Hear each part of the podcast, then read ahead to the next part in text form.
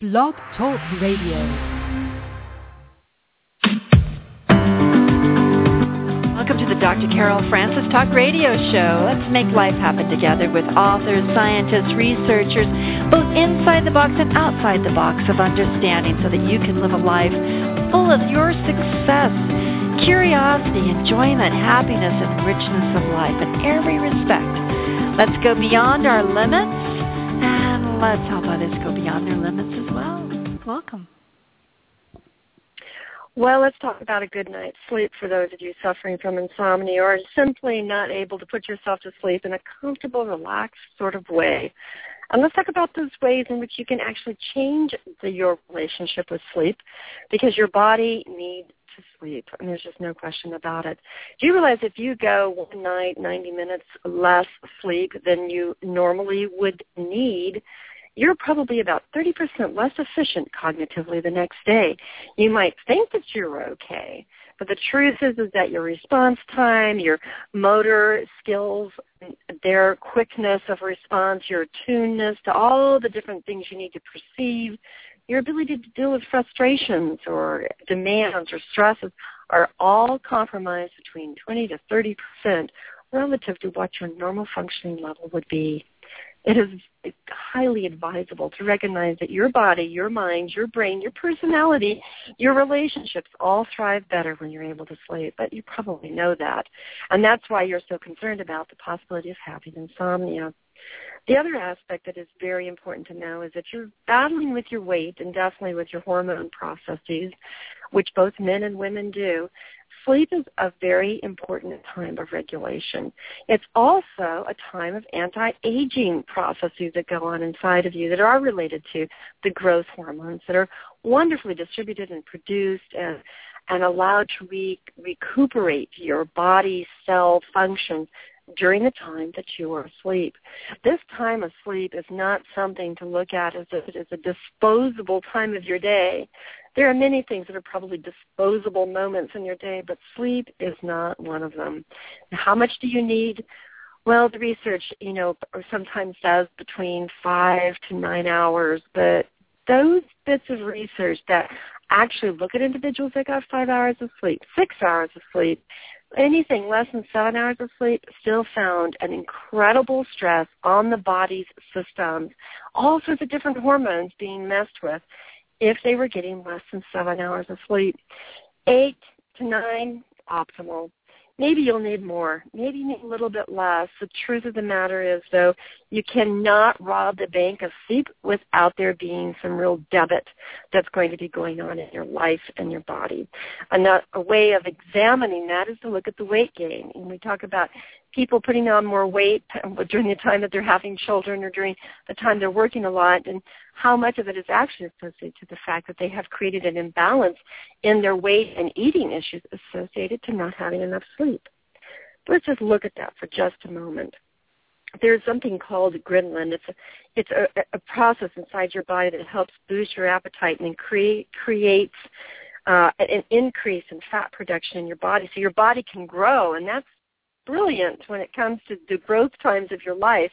But after you've stopped growing, let's say age 18, like in approximate time, you don't really need this to be so evident in life unless, of course, you're having trouble putting weight on.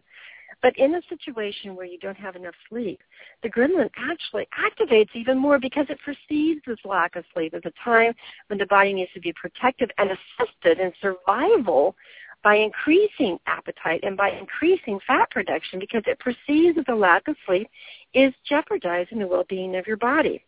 That's an emotional way of looking at hormones, but consider that as associated to when you say, I'm not going to get as much sleep as I need, or I don't want to sleep as much as they say I should, that your body will actually perceive it as a stressor that you're putting in there that it tries to compensate for, and you will gain weight.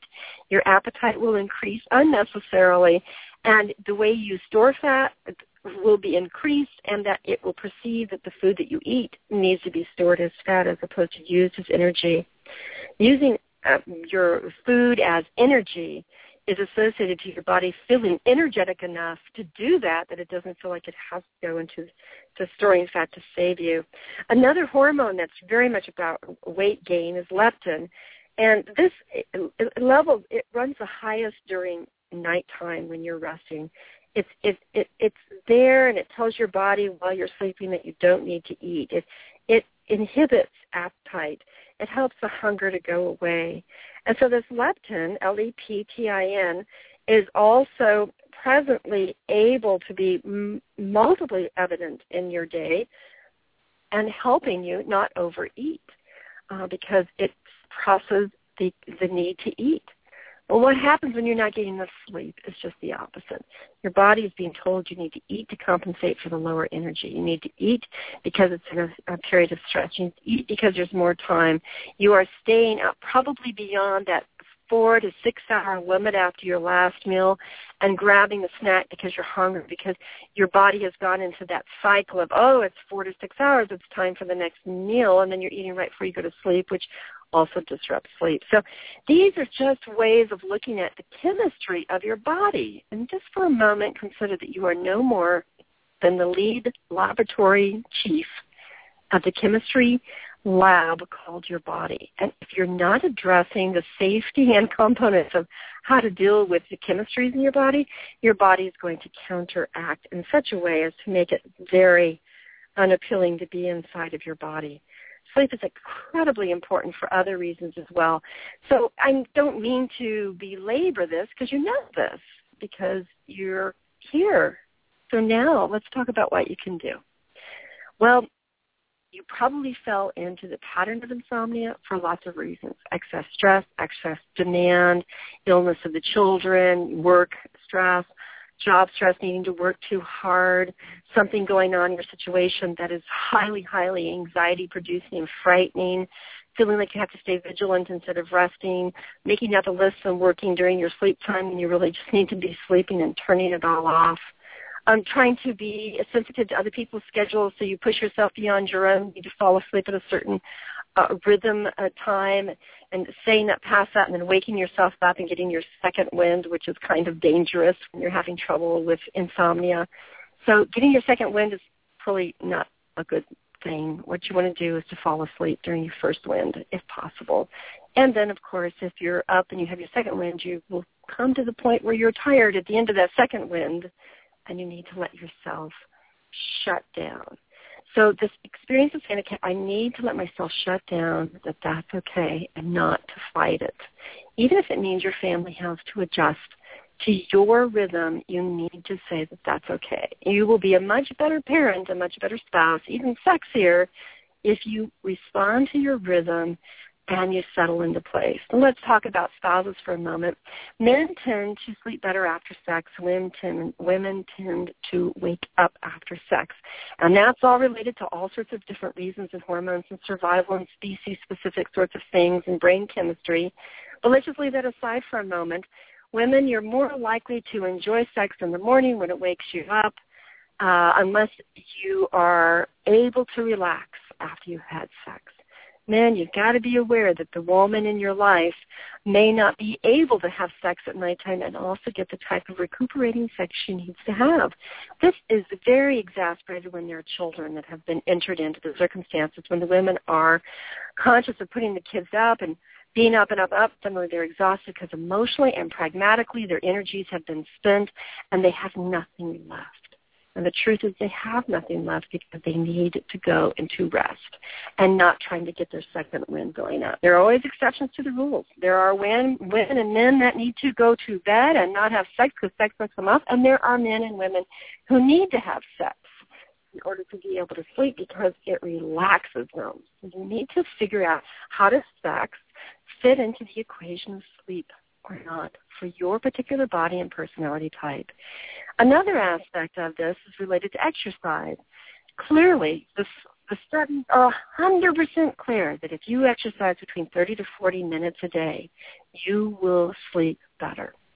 Now the question is, is that some people sleep better if they exercise toward the end of the day, maybe right after work and before eating dinner. Um, other people actually will wake themselves up to exercise and move past that first wind, or they'll get themselves moved in such a level of adrenaline that they actually exacerbate their awakeness, their energy, at the wrong time of the day. So you're going to have to play with your own exercise schedule. But note, you need to do exercise in order to be able to sleep. Your body needs to sweat and it needs to strain and it needs to express itself physically so that it also feels like it can go into rest and recuperation and comfortably being able to discharge those types of invigorating energies um, so that sleep and falling asleep doesn't become a time of trying to discharge that, but instead a time of recuperation. So yes, exercise is incredibly important. The next one, of course, you know, but I need to say it anyway. You've got to stay away from caffeine after a certain time of day. For some people, that certain time of day is 3 some people it's noontime. Some people it's 10 o'clock in the morning because the longevity of the caffeine that is in your system. And there's all sorts of different blind sources of caffeine, chocolates included, soft drinks included, so that you have to be conscious of taking in those foods that are actually trying to mess up with your sleep cycle and knowing what those particular givens are for you. Even chocolate pudding at night or a a, a sweet, wonderful espresso or a latte at the end of the meal, you have got to be aware that even decaf coffee and tea have some caffeine in them and you may be extra sensitive to it. Now know that when you're trying to move yourself out of insomnia, that kind of pattern, sometimes you have to take extra special care to do all of these things, but it may not always be that way. So you're going to go into a program for yourself where you really take very good care of avoiding all of those things that are going to make you not be able to sleep at night. Now how about for some of those things that like exercise that you can do that help you sleep? One thing to do is to slow down the light dim it down and slow down the sounds, dim those down, so to speak, and then also dim down screen time. There is plenty of research that indicates that people who are on computers uh, gaming or any sort of devices along those lines where it's interactive or they're doing a lot of movement, that the brain gets into a rev sort of mode and the brain will continue to rev. And so it, the brain chemistry has changed, the brain waves has changed. They haven't been allowed to relax and to shut them off and then to go to sleep for those of you that are having insomnia, that's probably not a very likely formula.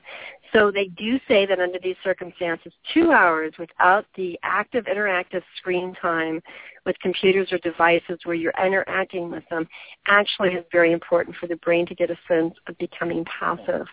So you want to start doing passive activities one to two hours before your bedtime. Passive activities include reading a book, unless books charge you up reading a boring book is even more passive.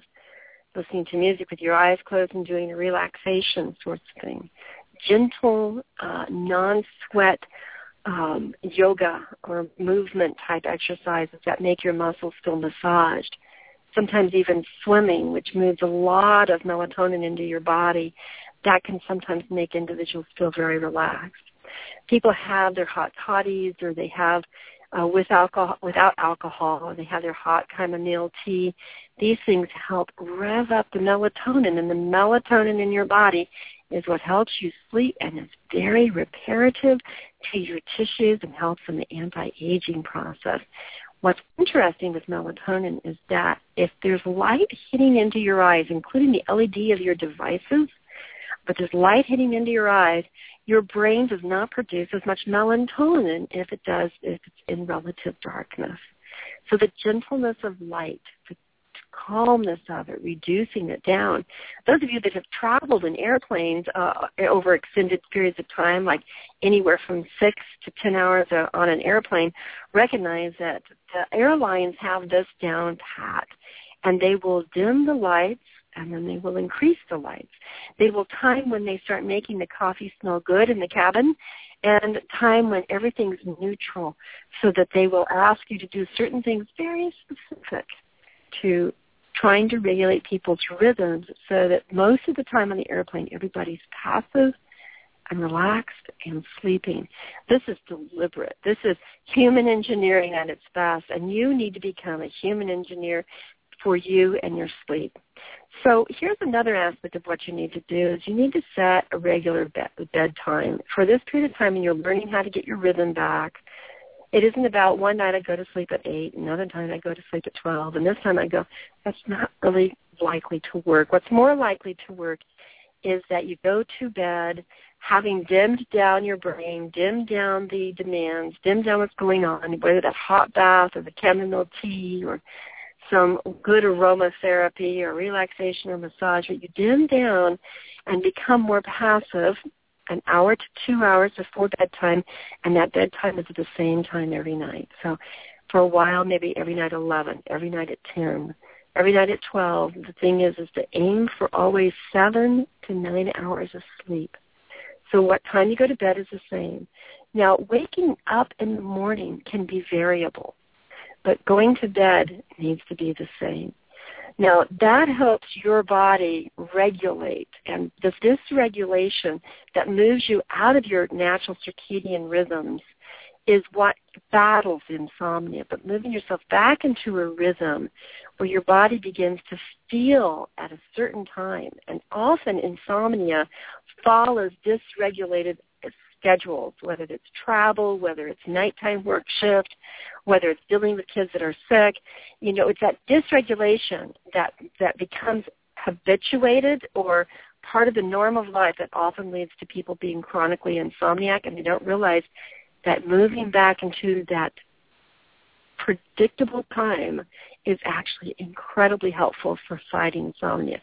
Now, when you're in bed, some people say, oh my gosh, if you're awake for 30 minutes, wake yourself up and go walk around. Or if you're worried about, yeah, I can't sleep, I can't sleep, get up and walk around. But my, my take on it is that be fine with yourself.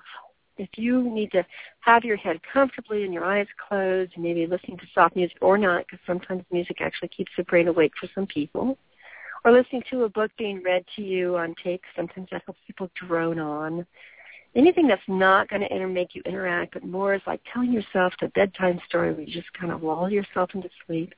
Go ahead and do some of those things if those things work, whether it's background sounds of waves or whether it's uh, um, someone talking to you or rubbing your back.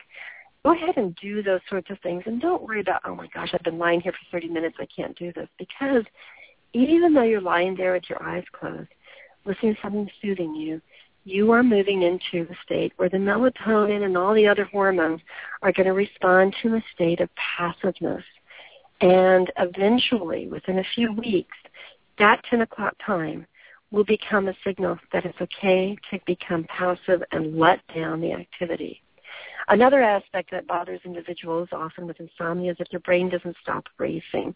And what I find for highly cognitive individuals that have these chronic conversations going on inside their head is number one, if you're trying to keep the list in your head of what you need to do for the next day, forget it. Make sure you write your list out one to two hours before bedtime as to what you need to do the next day and then put it in a spot that you that's away from your bed. And then if there's something that plagues you, have a piece of paper by there so that in the dimness of the night you can reach over and just write it down and forget about it. Do not try to hold on in your memory what you need. To, Oh my goodness, I need to do this next day. I need to write a check for this. Oh, I have to call so and so because what you'll do is you'll actually make your brain wake up trying to all night remember that as opposed to just writing it down and passing it through. Another aspect for people who think a lot and chatter to themselves a lot is I actually use a technique where people learn to tell themselves stories. So they add their mind, who's already active, to start telling themselves stories. They're to create three characters, and those three characters to have distinct personalities, and then to create an adventure for them to go through. And tell yourself as many details and the stories and the adventures as you want to go there's all sorts of different types of meditations, and some of the meditations require you to learn how to be empty in your cognitive processing so that you're you're free and empty of those types of thoughts that go racing through. But my experience with people who are very cognitively activated and they do a lot of self-talk and that's the way they process anxiety or get things done or the creative is that they actually have to engage in a meditative sort of way in the imaginative process by telling themselves a story. You'll find that you're actually telling yourself a story to sleep. Another thing is to listen to a book being read, not a great and amazing book, but a book that kind of drones on. Interestingly enough, for me, Games of Thrones, even though it's full of dynamic and activity, the person who reads it, their voice is relatively monotone, and the information is so full of details that my brain just starts to shut down. If I'm having a problem, I listen to those words. Those words replace my words, but those words don't captivate my attention like the words that I would be chattering with myself at nighttime. So that's the experience of you give your brain that's chattering with words. You give them words to attend to that have nothing to do with any anxious topics that are going on, and you take care of the list of anxious topics an hour to two hours before you go to bed. So this brings me to another one. A lot of us work you know, we put the bed kids to bed and then we go to work and we work for another three hours and we go to bed at twelve and we're exhausted because we're waking up at five. The thing is, is that unfortunately, if you're dealing with insomnia, working before you go to bed or working in your bed is not a good idea. For some people, not a problem. Remember, you're not hooking into this conversation because you don't have insomnia. But for those of you that do have insomnia, the work needs to go into another room. You need to make a special effort to make bedtime bedtime and you need to keep that on a regulated sort of way. So this is peaceful and quiet and gentle so your body knows that you mean business, that this is really the time to recuperate your body to help it be able to process all the wonderful hormones that keep you healthy, keep you away from heart attacks, keep you away from gaining weight, keep you away from aging. All those things are going on while you are asleep, as well as processing in your dreams those components of life that have anxiety or quandary or question to them. So that even in your dreams, you'll find yourself much more able, not only because you're refreshed, to deal with issues, but you'll also be able to process solutions in your dreams as well. But that's another story, how to dream actively. And I have other shows that are related to that too. Well, I help people all the time with insomnia because it's part of our Western society approach to life. And I'm here also to help you to, to find the particular formula that's going to help you and you know you're not alone. Don't hesitate for a moment to get a download of apps and devi- on your devices that are meant to help you go to sleep. Some of them are fantastic and others of them will not work for you try and don't be discouraged if the first few things on the menu of applications are completely at loss for you because your style of your brain and your style of resting and dealing with anxiety and stress is going to be different than a horde of other people. Let's say one person said there's 26 different types of personalities out there. So one out of those 26 you probably fit the category, which means you have to find your particular formula as to what's going to work for you. Well, folks, sleep and sleep well because that's a very important of your, part of your life and your mental health and your relationship and your sexuality and your aging and your work function. Don't shortchange it. It is invaluable. You certainly wouldn't deduct thousands of dollars every night out of your bank just so you could work harder.